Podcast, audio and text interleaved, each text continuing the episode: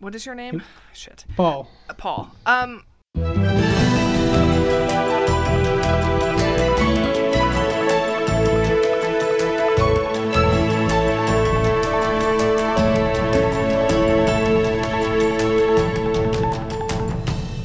It's Friday, June 6th, 2020, and this is the Dutch News Podcast, your weekly chance to catch up with what's been going on here in the Netherlands. I'm Molly Quell, contributing editor at Dutch News and Ain You Know celebrator. And with me today is Paul Peters, master student in civil engineering and OPHEF participant. Our third musketeer, Gordon Darroch, is staging a one man protest over the UK's response to Corona. yeah, I th- well, I, I I assume that he would be able to rally a lot lot more people to uh, to join his protest. I mean, the entire Dutch government is staging a, a one a, a one country protest by just refusing to let people from the UK come to their country. So, yeah, which is interesting. Yes. Uh, I think they only um, talk to the governments of the uh, sort of the standard countries where the Dutch go on holiday. Yes. That's basically what, what they did because I just heard uh, Hugo de Jonge talk about uh, that they made bilateral agreements with Germany, France, and Spain. And, um, and Belgium, right? oh, and Belgium, and Belgium, as well, I think. which are the number one destinations. Yeah, where else Dutch do Dutch to people on go, basically? So, Yeah, and he also said it's it's easier to do these bilateral agreements rather than um, go to the EU and have this agreement um, uh, made with the, all the 26 or 27 member states we have, yeah. Well, I mean, which makes sense. it, you know, everybody's situation is different, so it's a little. I, I sort of, I don't totally disagree with him on that. Uh, you were out protesting against or participating in some OPHEF this week, Paul. What's that all about? Uh, well, I didn't actually participate, I have to admit, but I was um, in The Hague on Saturday, and coincidentally, there was a anti-lockdown protest going on at the um, Koekamp, which is sort of the. I didn't know that that was an actual name of, Yes. of a place. Yep. I always assumed that was already part of the Malieveld, but apparently it's not. No. It's a little field right in front of the Malieveld. Yes, So it's just one continuous field, but apparently it's uh, it has a different name. this is a special field for cows to Uh, camp on. Ah, right. That Yes. makes sense. Yes. Uh, and there was an anti-lockdown demonstration going on over there. Uh, so I went over and see what was happening there. And um, Did you wear your tinfoil hat? No, uh, but I did wear my yellow vest. Okay, good. And but that's not the only OPHEF you participated in this week because you also participated in the thing that we were going to make an OPHEF but then didn't because it grew too large to be OPHEF. Oh, I, I thought you uh, you were referring to my visit to the demonstration field. No, I was you- referring to that too. Well, you've just been participating in a substantial amount of OPHEF, I think. yeah, yeah, I, I, I, yeah, you're right. That's true. Usually Um, you report on the OPHEF, and this week you've just been now it was, creating the uh, OPHEF. I was participating in actual Yeah. OPHEF. Yeah, there was a. Uh, we will talk about this later in the podcast. Uh, there was a huge demonstration at Dam Square in Amsterdam, uh, out of solidarity for the um, uh, anti-police brutality demonstrations in the U.S.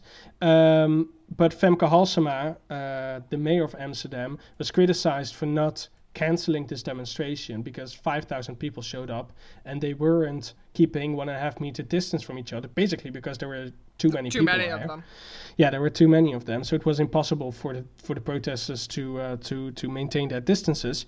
Um, but then Femke Halsema was criticized uh, not only for um, you know not uh, canceling the demonstration, but also for wearing a anti-slavery button. Yes, a very controversial hot button issue being opposed to slavery. Yeah, which apparently is something controversial right now. Um, a lot of criticizers of her uh, basically use this button to uh, to say, well, Femke Halsema is not neutral. She is um, there at Dam Square because she visited Dam Square too, uh, as an activist and not as the mayor. Um, and then I uh, explained to one of the um, most vocal criticizers, Jan Roos, that uh, she was wearing this button because she just arrived from an anti-slavery commemoration ceremony where she was uh, where she had this button pinned on on her dress. Uh, and then immediately afterwards, she went over to Dam Square to sort of observe what was going on over there. So that was the reason why she was wearing this um, uh, this uh, this button. But then Jan Roos, uh, he replied to me with a timetable, which he used to sort of debunk my the timetable I was um, uh, I was presenting to him, even though that was an official schedule of 1 juli, July 1st, 2019 but we were talking about June 1st, 2020. So I pointed out to him very, uh, very politely that he was extremely uh, politely. You're always so ex- polite on Twitter, he called me a flop flapdrol. he did call me a flop troll. I have also Yeah. called you a flop troll. It's not a.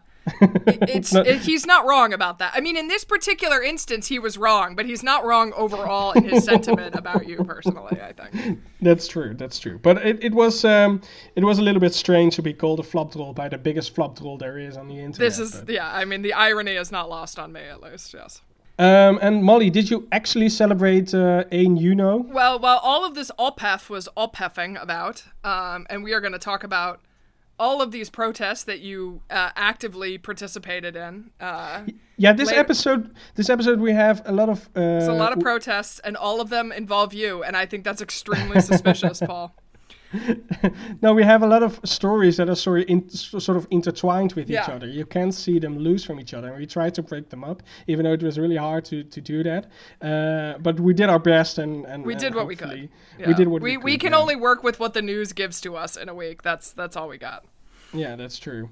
Uh, but Uh, yes, while you were out causing drama on Monday, I went to the bar and had a beer, which was not really, my plan. Um, but we were out walking the dog in the evening, and we just walked kind of past our favorite little local pub, and there was a table for two that was opened, and uh, the owners invited us to come sit down, and it was a bit strange. Uh, we don't usually like sort of sit outside very far apart from the people that were there but we we knew several people that were there because you know of course we're all alcoholics and we've really been jonesing for the bar and uh, yeah it was very pleasant if a bit strange so we had one beer and we came home and i got sunburned because we were sitting in the sun so that was my Oh wow! ain you know celebration And you had to sit outside, of course, because um, yeah, that's that's the rule now, basically. And but did, didn't you have to make a formal reservation? Well, it was funny because the table said, yeah, you have to make a reservation. You have to have a reservation, right, to, in order to sit down. So we just sort of walked up and then we're kind of like, oh, okay. I mean, like we weren't sort of planning on going in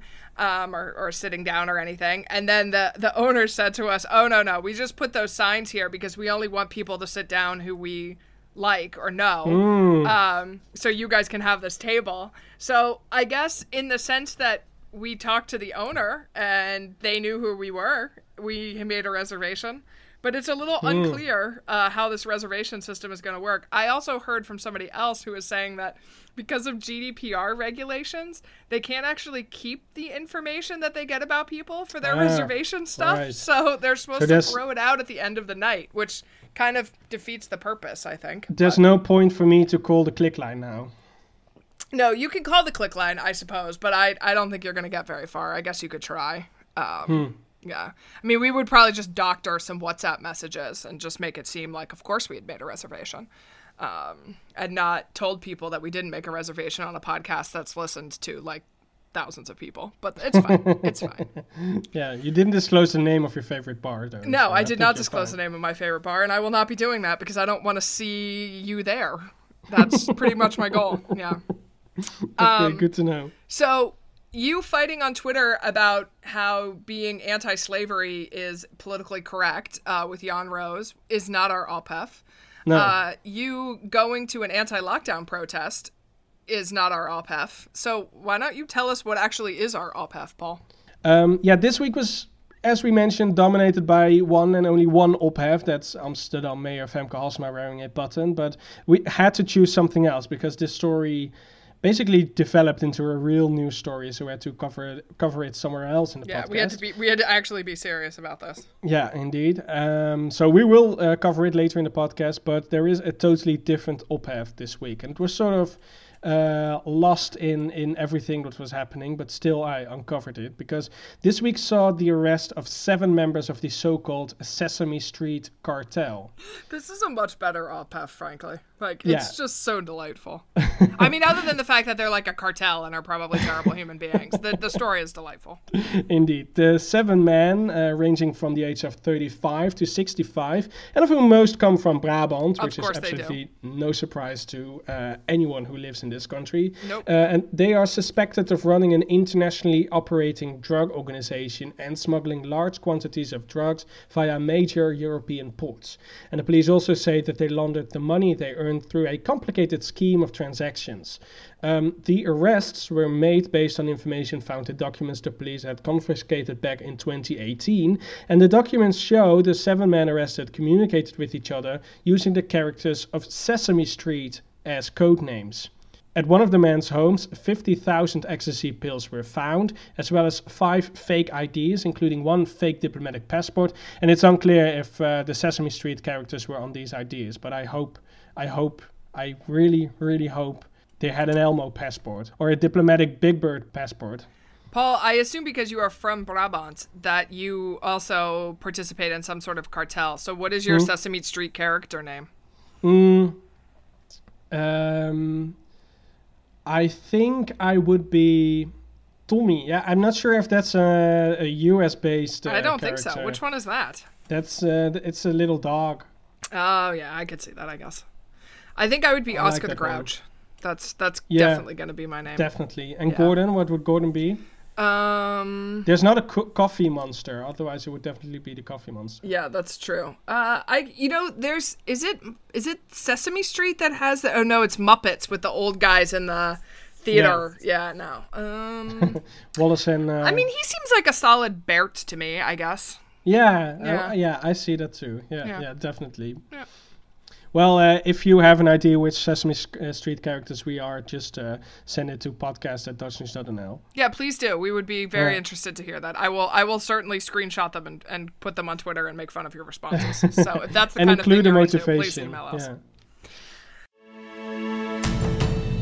This week, we're going to update you on everything Corona related, tell you about how being opposed to slavery became a hot button issue. See what I did there, Paul? yeah, I see that. And despite Gordon's absence, we will have one tiny sports story. So, Paul, we've we've already heard that you did not head out for a beer on Monday, um, but I did, and it wasn't just uh, bars and terraces that opened. Lots of stuff changed on Monday. Cafes, bars, and restaurants were allowed to open their doors, and terraces with one and a half meter distance, a registration system, sort of, and uh, only a maximum of 30 people indoors. Uh, staff have to check with guests that they do not have symptoms. Cinemas, theaters, and concert halls could also reopen on a ticket only basis and also with a max 30 people. Museums, it was the same. Visits to nursing homes and other institutional care homes are also being relaxed. Teenagers are now able to play sports without keeping a one and a half meter distance, but competitions are still banned. Face masks are now compulsory on public transit. Not wearing one could net you a 95 euro fine. Despite what crazy people in the US will tell you, nobody died or was oppressed by having to wear a mask on the train.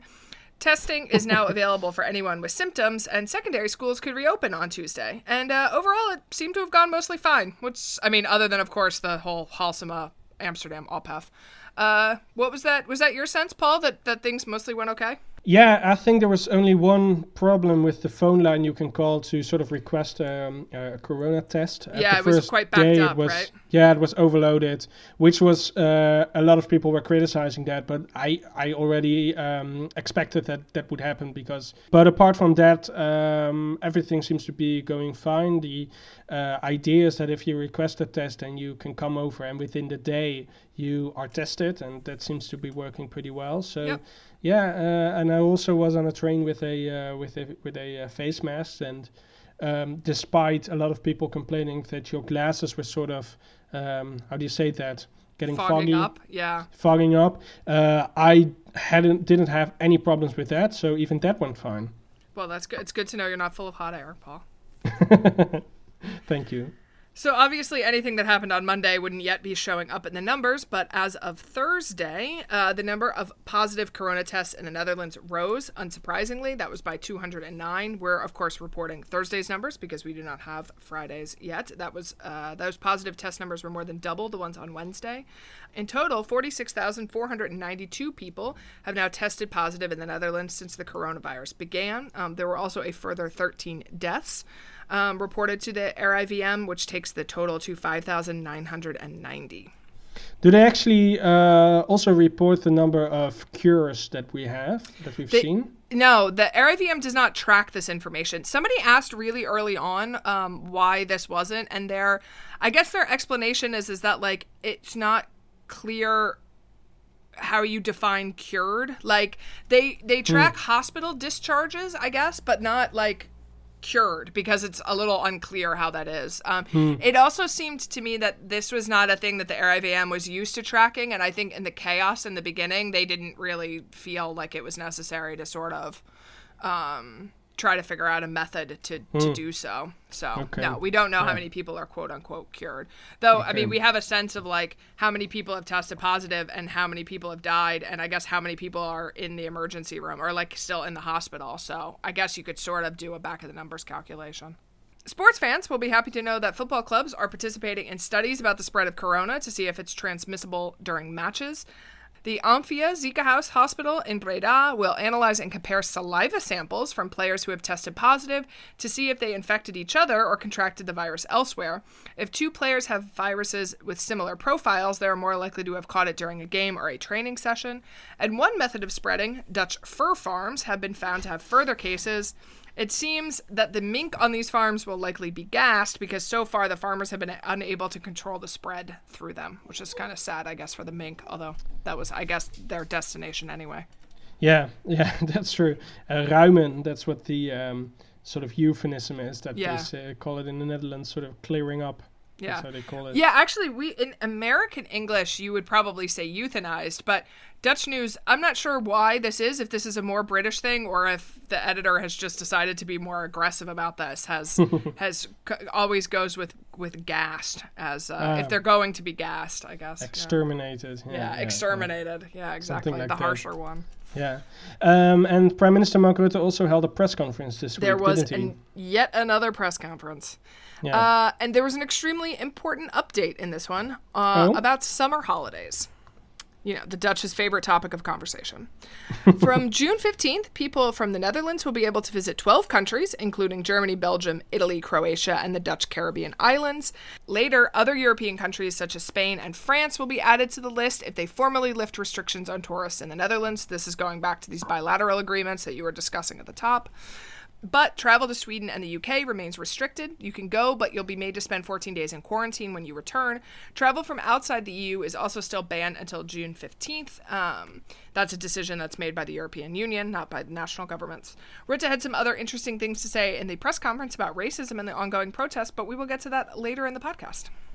Yes, and there were a lot of um, confused questions by reporters about um, uh, where they could go to uh, on holiday and where not. And uh, uh, uh, um, Mark Rutte had to explain the concept of a travel advice to uh, Yes. some of these. Uh, It was extremely entertaining. Yeah, uh, yeah. The, the money quote of the evening is that uh, geel is niet groen, uh, Oh, yellow, is not green. Yeah. which I think is everyone's favorite. Um, but yeah, it was it was sort of interesting. I mean, some of these press conferences are often very entertaining because people ask sometimes dumb questions. Although in this particular one, and not about the Corona stuff, um, the Dutch News's favorite official favorite non-Dutch news j- journalist uh, journalist uh, did get did some good questioning on Rutte about racism, but I think we'll get into that later. Yeah, she did really well. And also, Mark Rutte's um, uh, viewing ratings really dropped. Uh, Yes. Because last uh, last press conference was watched by 3.9 million people, where the first, I think it was Uh, eight million something, right? Seven point something. The one at April 21st was watched by 7.8 million people. Yeah, but that's that's, that people. that doesn't include the um, the online viewing. So Yeah. uh, it could be a lot more. Yeah. Um, so yeah, um, I mean, I think people are press conferenced out. We are. I am also press conferenced out. It's it's exhausting. Several thousands of demonstrators gathered on Dam Square in the city center of Amsterdam on Monday to protest at the killing of George Floyd in Minneapolis in the US, and also to show solidarity with anti police violence protesters in the United States. According to the organizers, the aim was also to focus attention on racism and police violence in the Netherlands and the EU. Initially, it was estimated 5,000 people gathered at Dam Square, but this was later updated to almost 10,000 Wow, that's Um, a lot. A lot of people over there. Uh, Amsterdam Mayor Femke Halsema came under fire for not intervening to stop the protest after it was clear the crowd became too large to maintain the one and a half meter distance. Um, Halsema personally came to Dam Square to observe the situation, but concluded that there was no need to cancel the demonstration because many people were wearing face masks and also because people were demonstrating peacefully, and ordering police to evacuate the square could lead to an escalation. Um, the mayor told talk show Op 1 that the organization had told police they expected around 300 people, and police officials had no reason to doubt that number. Uh, Halsema said they had made a mistake, and if they knew the crowd would be so large, they would have taken precautionary measures. Yeah, so uh, Halsema, as we mentioned earlier, came uh, under fire for wearing a extremely controversial button, right? Paul? Yeah, extremely controversial because, uh, yeah, she was photographed on Dam Square when she was observing the crowd wearing a button with 1873. Uh, that's a reference to the year slavery was abolished in the Dutch colonies, and some people saw in that button a clear sign that she was there as an activist and not as a mayor, uh, even though Halsema as I already mentioned, literally came directly from the slavery memorial ceremony.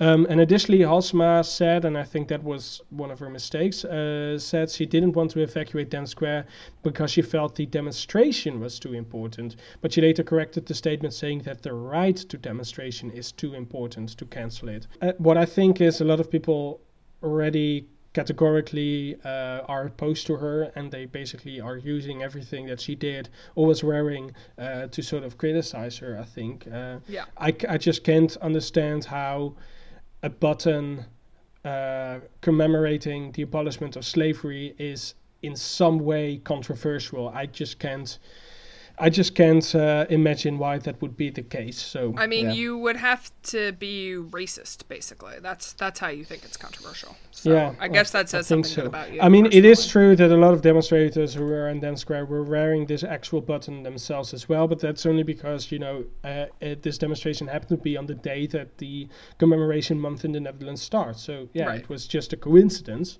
Yeah. Um, and yeah, I mean, we.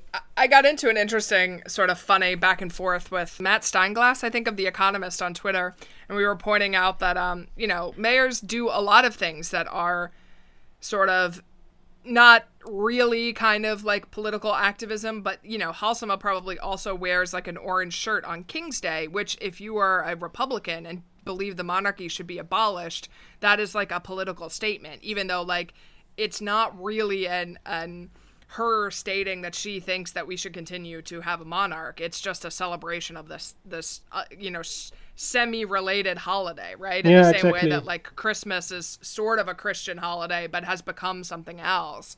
I mean, I don't think that most people who go out to the flea markets on King's Day think that they're doing it for the, you know, for the right to the monarchy to continue. It's, you know, it's because this is like a national cultural phenomenon. Yeah, exactly. Um, yeah. So we were suggesting other controversial topics that she could interject herself into, including the friet versus patat debate, um, which yeah, is the perennial debate. definitely patat. There's no, yeah. there's no way she is uh, team friet, which is, no, by she, the way, the right team. No, that is the incorrect team. Um, and Paul, I'm gonna need you to to remove yourself from this podcast. I think. Okay, bye bye. Socially distance yourself more than you are already socially distanced from me. So, speaking of social distancing, is there a danger for so-called super spreading um, yeah. at this at these protests? Yeah, because that was, of course, the first thing a lot of people were thinking about when they saw so many people join together. But it depends a bit on who you ask if this is actually the case.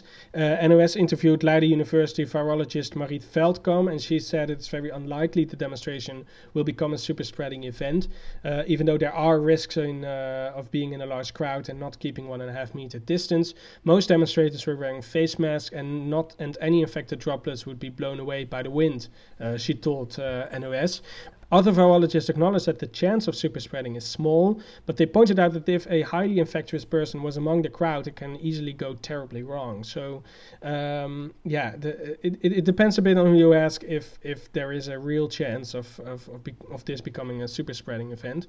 Uh, but the bigger question is, I think, is that what will what will it do to the morale in the rest of the country? Because almost everyone has followed the intelligent lockdown rules for the past two and a half months, um, and if not, they have been fined for 100 euros and yeah, people were not allowed to attend the funerals of their grandparents or go to restaurants, and now they can only serve people outside. And if they are keeping one and a half meter distance. So yeah, if you if a lot of people are looking at this demonstration and they they see that that this demonstration was allowed to go on, then uh, why would they maintain the one and a half meter distance rule from now on if there are no repercussions uh, uh, uh, against that? So, yeah, I, I'm really worried that a lot of people will now think um, yeah, what the heck? Let's uh, let's do whatever you want. Let's go to you crowded places because what I what find sort of interesting anymore? about people complaining about this is when those surfers died um, a couple of weeks ago in that really yeah. horrible tragedy. Of course, two of them were students from from Delft, and uh, we went out to sort of see what was going to happen during the like memorial service when people were also not keeping social distance that Didn't they had for them here. No, and there's oh. these photos of students holding hands lined up next to each other. Um, that were in the news. I mean, I thought it was sort of interesting. I mean, you know, again, this is sort of the tail end of this. Um, we hope the tail end of this, at least this round of the the pandemic. Um, you know, I I don't. You know, I think there was a big outpouring of grief over that. You do sort of wonder whether or not it's a great use of you know, if there's somebody in the crowd that had had, you know, had been a so-called super spreader, maybe it would have been a problem. But yeah, I mean, there wasn't a whole bunch of drama about that. I mean, obviously that was hmm. a much on a much smaller scale and didn't attract nearly as much national media attention.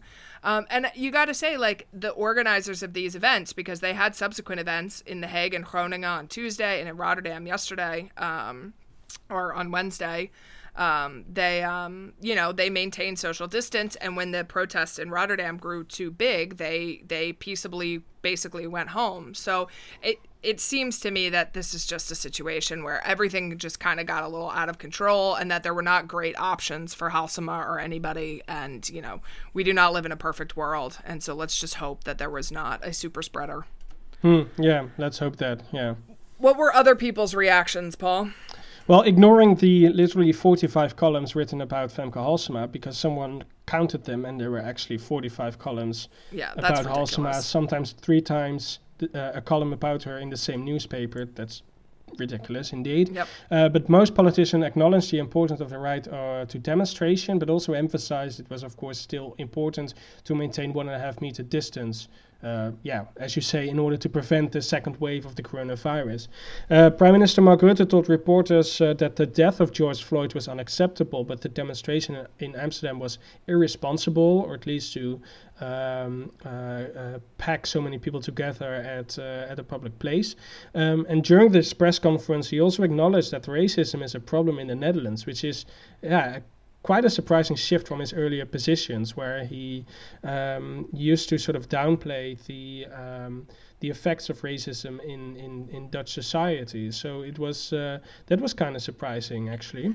Yeah, our missing uh, colleague in action, Gordon, wrote a really great piece for Dutch News today about um, sort of Rutte's comments and kind of the history that he has had with these sorts of things. But I mean, we I was sitting here listening to this press conference on Wednesday because, of course, I was covering it for Dutch News, and I was shocked. Like, was convinced that I had unlearned Dutch and was not understanding what what Rutte was saying. Like, it was really something. I mean, he you know, really took a hardline stance. I mean, he said that like racism exists. I think he's gotten some pushback. I saw a little bit on Twitter and maybe an article, I'm not sure where, about how he said that he didn't want to get into like sociological jargon about whether or not racism is systemic and stuff, which, I mean, is hedging to a degree, but considering what he has said in the past about these sort of things, like it was really very frank and yeah impressive and I'm I'm glad that he's sort of acknowledging that these problems also exist here and that there are things in the Netherlands that need to be done about this. Yeah, he was reluctant to use the term uh, institutionalized racism, uh, which yeah. he called uh, sociological uh, jargon. Um, but yeah, uh, him hearing acknowledging that um, that it basically exists because he, he used a different term for it. Um, yeah, I in the light of, for example, the um, the toeslagen affair, the uh, which we have with the tax service. Uh, right.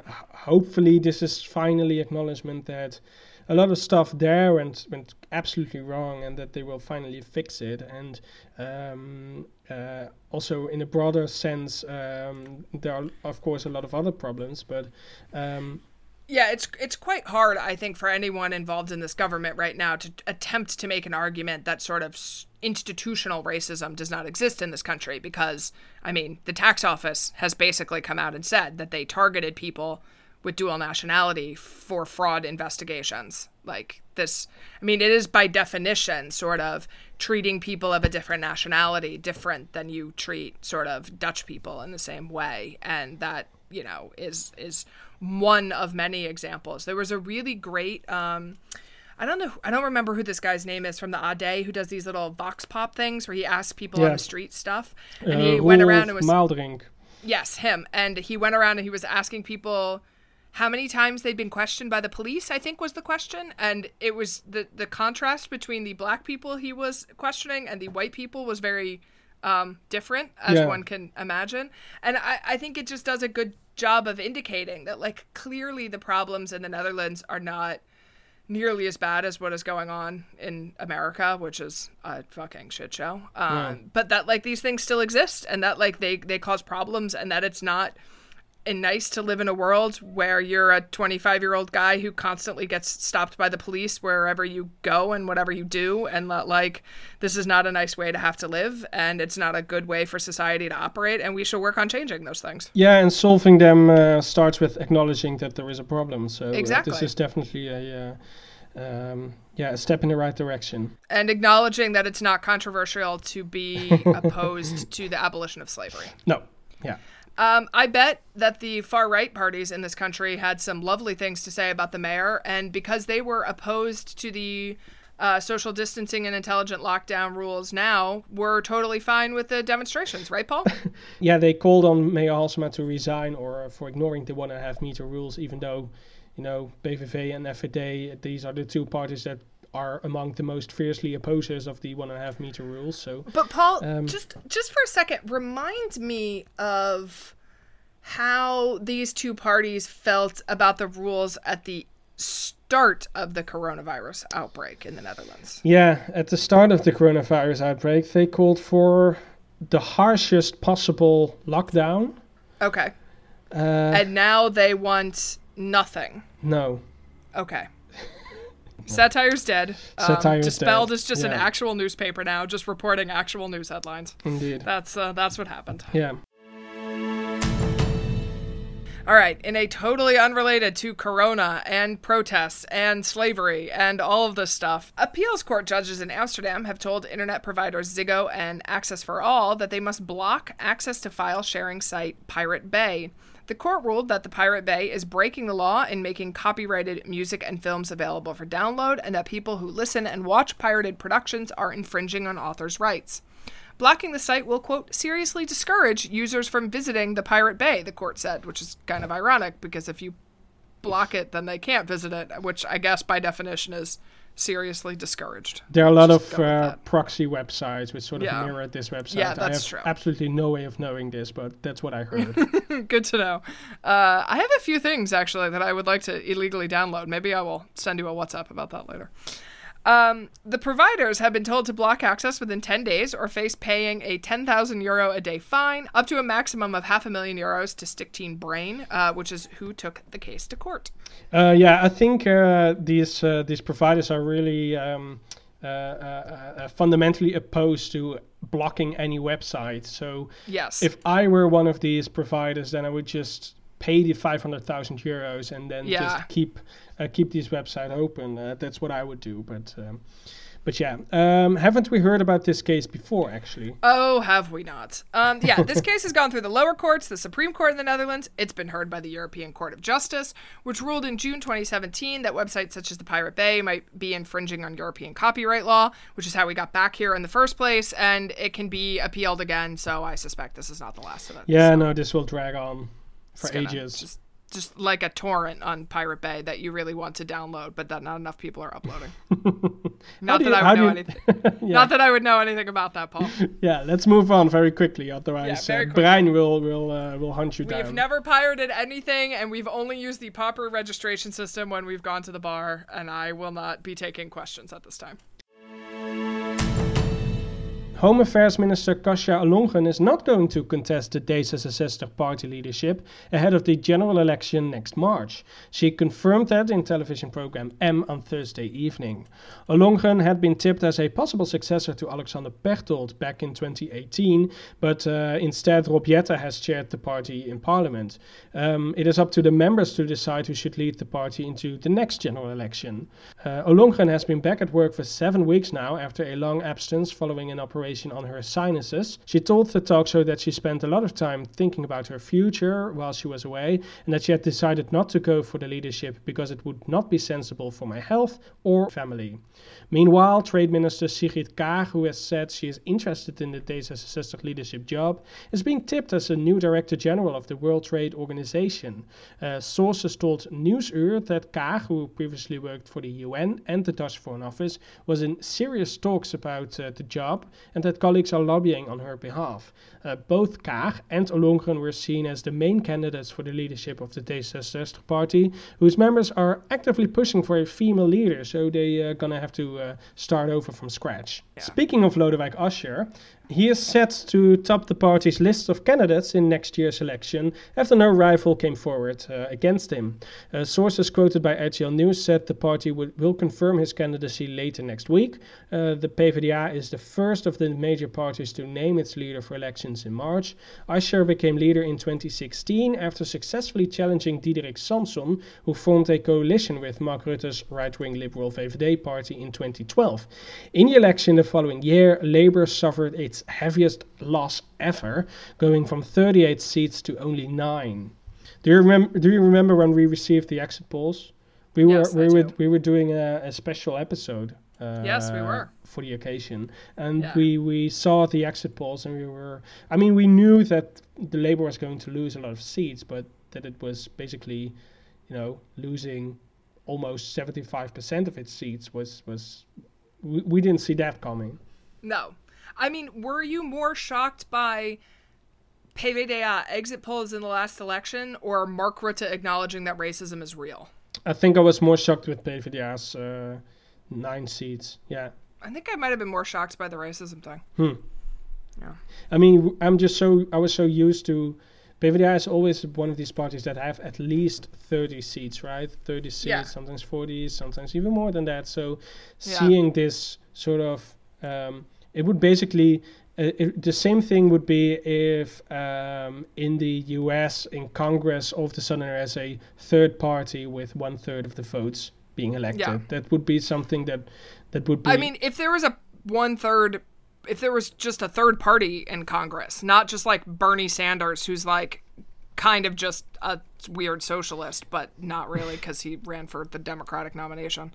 Um, I would I would be shocked too. Ministers this week voted in favor of plans from the Social Affairs Ministry to reform the current integration or inburgering system, with the aim that the legislation will move through Parliament quickly so it can be implemented by July 2021. The plans involve giving councils budget for language tuition to ease the burden on applicants and to stop fraudulent language schools. Councils will also have to devise an individual integration plan for everyone required to take the exams. The government is also raising the level of language required for newcomers on the ground that it improves their chances of finding work. Quote, it would be best if we could combine language lessons with work or volunteer work, the ministry said.